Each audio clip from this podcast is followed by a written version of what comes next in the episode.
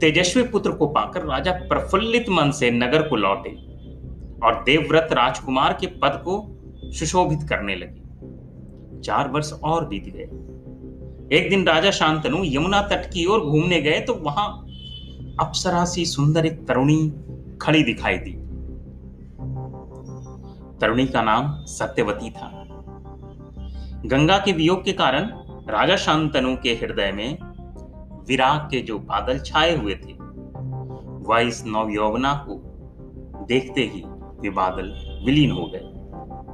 और उस सौंदर्यमयी, उस लावण्यमयी युवती को पत्नी बनाने का संकल्प ले लिया। उन्होंने सत्यवती से प्रेम की याचना की। लेकिन सत्यवती बोली, मेरे पिता मल्लाहों के सरदार हैं। पहले उनकी अनुमति ले लीजिए। फिर मैं आपकी पत्नी बनने को तैयार हूँ।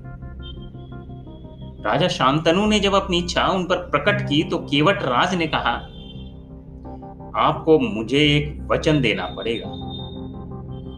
राजा शांतनु बोले, जो मांगोगी दूँगा, मैं राजा हूँ। यदि वो मेरे लिए अनुचित ना हो, जितना धन, वैभव, जो चाहो मैं दूँगा। लेकिन केवट राज बोले, उनकी मंशा कुछ और थी। उन्होंने कहा आपके बाद हस्तिनापुर के राज सिंहासन पर मेरी बेटी का पुत्र बैठेगा। इस बात का आप मुझे वचन दे सकते हैं। केवट राज की शर्त, राजा शांतनु को भीतर से हिला गई, खिन्न कर गई। वे सोच में पड़ गए कि गंगा सुत देवव्रत को छोड़कर राजगद्दी पर किसी और को बिठाऊं, ये तो मैंने कल्पना में भी नहीं सोचा। हताश, निराश उद्विग्न वो नगर की ओर चल पड़े। किसी से कुछ नहीं कहा। राजमहल में वे व्यथित रहने लगे। उनके अंदर जो व्यथा थी, जो पीड़ा थी, वो कहीं ना कहीं उनके मुखमंडल पर झलकने लगी। तो देवव्रत ने देखा कि उनके पिता के मन में कोई ना कोई व्यथा समाई हुई है, उनके चेहरे की वो आभा दीप्ति पर ग्रहण लगा हुआ है। तो एक दिन उन्होंने अपने पिता से पूछा, शांतनु से पूछा, पिताजी, संसार का कोई भी सुख ऐसा नहीं है जो आपको प्राप्त ना हो। फिर भी इधर कुछ दिनों से आप दुखी दिखाई दे रहे हैं। आपको किस बात की चिंता है? आप हमें बताएँ। शांतनु, देवव्रत का हृदय दुखाना नहीं चाहते थे। वो क्या बताते कि तुम्हारा पिता विवाह करना चाहता है और जिस युवती से विवाह करना चाहता है, उसका पिता यह चाहता है कि राजगद्दी पर उसका बेटा बैठे। तो राजा शांतनु ने इधर उधर की बातें की, किंतु कुशाग्र बुद्धि देवव्रत को बात समझते देर न लगी कि कोई ना कोई तो गहरी बात है। उन्होंने सारथी से पूछताछ की कि अंतिम बार तुम मेरे पिता को कहाँ ले गए थे? सारथी ने कहा कि यमुना नदी के तट पर केवट राज से उनकी मुलाकात हुई थी। तो देवव्रत तुरंत अपने रथ पर सवार होकर सत्यवती और केवट राज से मिलने चल पड़े। केवट राज से जब सारी बातें मालूम हुई तो उन्होंने ये कहा कि मेरे पिता दुख में हैं, पीड़ा में हैं, व्यथा में हैं। मैं किसी भी प्रकार से अपने पिता को दुखी नहीं देख सकता। तो केवट राज ने वही शर्त दोहराई जो उन्होंने शांतनु से कही थी। यद्यपि तुम्हारी आपत्ति का कारण यही शर्त दोहराई कि हस्तिनापुर की राजगद्दी पर तुम नहीं, बल्कि सत्यवती का पुत्र बैठेगा। अगर ये आश्वासन तुम्हारे पिता देते हैं तो मैं उनके साथ विवाह करने, अपनी पुत्री का विवाह करने को तैयार हूँ। देवव्रत ने कहा, यदि तुम्हारी आपत्ति का कारण यही है तो मैं वचन देता हूँ। मैं राज्य का लोभ नहीं करूँगा। सत्यवती का पुत्र ही मेरे पिता का उत्तराधिकारी बनेगा। लेकिन केवट राज बड़े परिपक्व व्यक्ति थे, बड़े दूरदर्शी थे। वो यहाँ संतुष्ट न हुए, उन्होंने आगे की बात सोची और बोले, अरे पुत्र, इस बात का मुझे पूरा भरोसा है। आप जैसे पितृभक्त अपने वचन से नहीं हिले। आपके, आपका वचन अटल है। किंतु आपकी संतान से मैं वैसी आशा कैसे रख सकता? वचन तो आपने दिया है, आपकी संततियों ने नहीं दिया है। तो आप जैसे वीर का पुत्र भी तो महावीर होगा, बहुत संभव है कि वो मेरे नाती से राज्य छीनने का प्रयत्न करे। इसके लिए आप क्या कर सकते हैं? केवट राज का प्रश्न अप्रत्याशित था। उसे संतुष्ट करने का यही अर्थ हो सकता था कि देवव्रत अपने यौवन का, अपने भविष्य का, अपने जीवन का बलिदान कर दे। किंतु पितृभक्त देवव्रत जरा सा भी विचलित नहीं हुए। उनके मुखमंडल पे क्षोभ की कोई रेखा नहीं थी। वे बोले तो मैं वचन लेता हूँ कि मैं जीवन भर विवाह नहीं करूँगा। आज जन्म ब्रह्मचारी रहूँगा। मेरे संतान ही नहीं होगी। अब तो तुम संतुष्ट हो केवट राज किसी को आशा न थी कि तरुण, देवव्रत ऐसी कठोर प्रतिज्ञा करेंगे, जिसकी गूंज तीनों लोकों में प्रतिध्वनित हो रही थी। देवव्रत ने भयंकर प्रतिज्ञा की, इसलिए उस दिन से उनका नाम ही भीष्म पड़ गया। केवट राज ने आनंद पूर्वक अपनी पुत्री को देवव्रत के साथ विदा किया। सत्यवती से और इस तरह से सत्यवती का शांतनु से विवाह हुआ। विवाह उपरांत समय बीता और शांतनु के दो पुत्र हुए। सत्यवती और शांतनु के दो पुत्र हुए चित्रांगत और विचित्र वीर। शांतनु के देहावसान पर चित्रांगत हस्तिनापुर के सिंहासन पर बैठे और उनके युद्ध में मारे जाने पर विचित्र वीर। विचित्र वीर की दो रानियाँ थी, अंबिका और अंबालिका। अंबिका के पुत्र थे धृतराष्ट्र और अंबालिका के पांडु।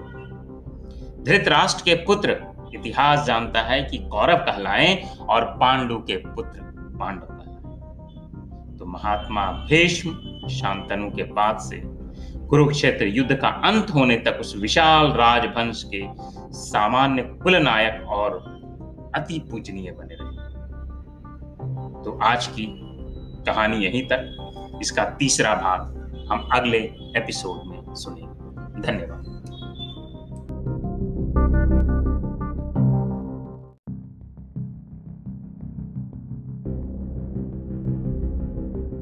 तेजस्वी पुत्र को पाकर राजा प्रफुल्लित मन से नगर को लौटे और देवव्रत राजकुमार के पद को सुशोभित करने लगे। चार वर्ष और बीत गए। एक दिन राजा शांतनु यमुना तट की ओर घूमने गए तो वहाँ अप्सरा सी सुंदर एक तरुणी खड़ी दिखाई दी। तरुणी का नाम सत्यवती था।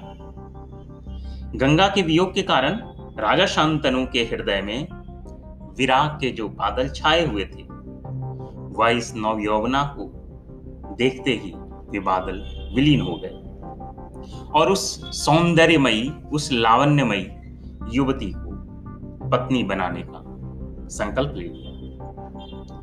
उन्होंने सत्यवती से प्रेम की याचना की।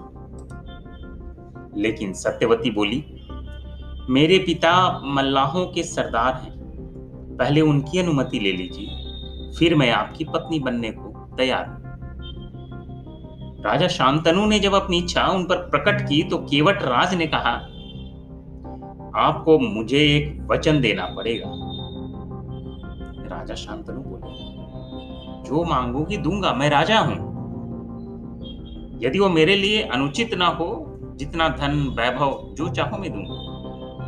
लेकिन केवट राज बोले, उनकी मंशा कुछ और थी। उन्होंने कहा, आपके बाद हस्तिनापुर के राज सिंहासन पर मेरी बेटी का पुत्र बैठेगा। इस बात का आप मुझे वचन दे सकते हैं? केवट राज की शर्त राजा शांतनु को भीतर से हिला गई, खिन्न कर गई।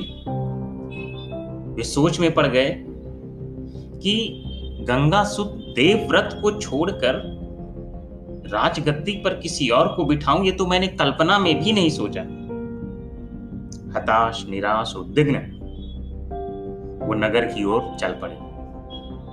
किसी से कुछ नहीं कहा राजमहल में।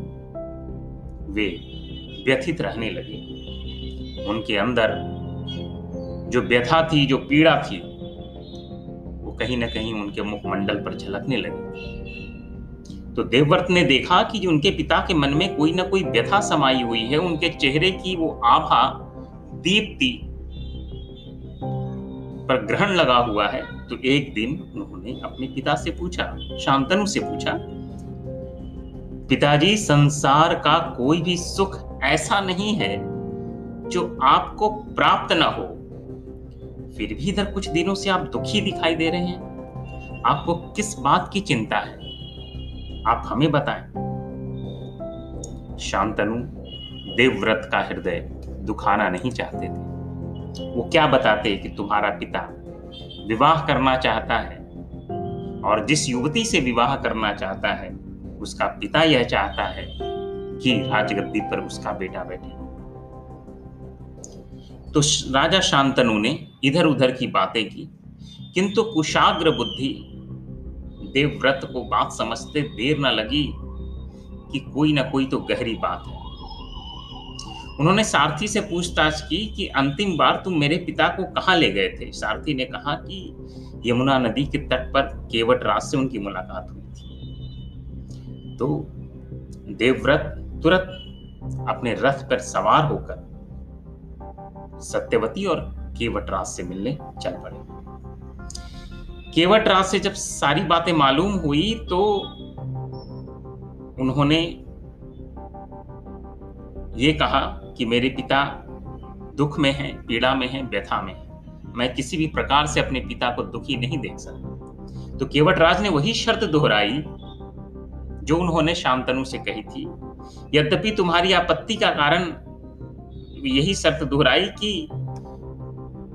हस्तिनापुर की राजगद्दी पर तुम नहीं, बल्कि सत्यवती का पुत्र बैठेगा। अगर ये आश्वासन तुम्हारे पिता देते हैं तो मैं उनके साथ विवाह करने, अपनी पुत्री का विवाह करने को तैयार हूँ। देवव्रत ने कहा, यदि तुम्हारी आपत्ति का कारण यही है तो मैं वचन देता हूँ।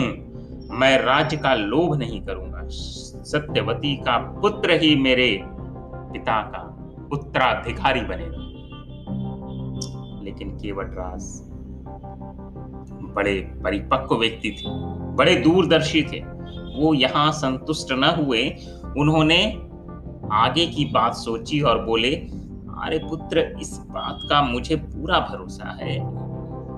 आप जैसे पितृभक्त अपने वचन से नहीं हिले। आपके, आपका वचन अटल है। किंतु आपकी संतान से मैं वैसी आशा कैसे रख सकता हूँ? वचन तो आपने दिया है, आपकी संततियों ने नहीं दिया है। तो आप जैसे वीर का पुत्र भी तो महावीर होगा। बहुत संभव है कि वो मेरे नाती से राज्य छीनने का प्रयत्न करे। इसके लिए आप क्या कर सकते हैं? केवट राज का प्रश्न अप्रत्याशित था। उसे संतुष्ट करने का यही अर्थ हो सकता था कि देवव्रत अपने यौवन का, अपने भविष्य का, अपने जीवन का बलिदान कर दे। किंतु पितृभक्त देवव्रत जरा सा भी विचलित नहीं हुए। उनके मुखमंडल पे क्षोभ की कोई रेखा नहीं थी। वे बोले तो मैं वचन लेता हूँ कि मैं जीवन भर विवाह नहीं करूँगा।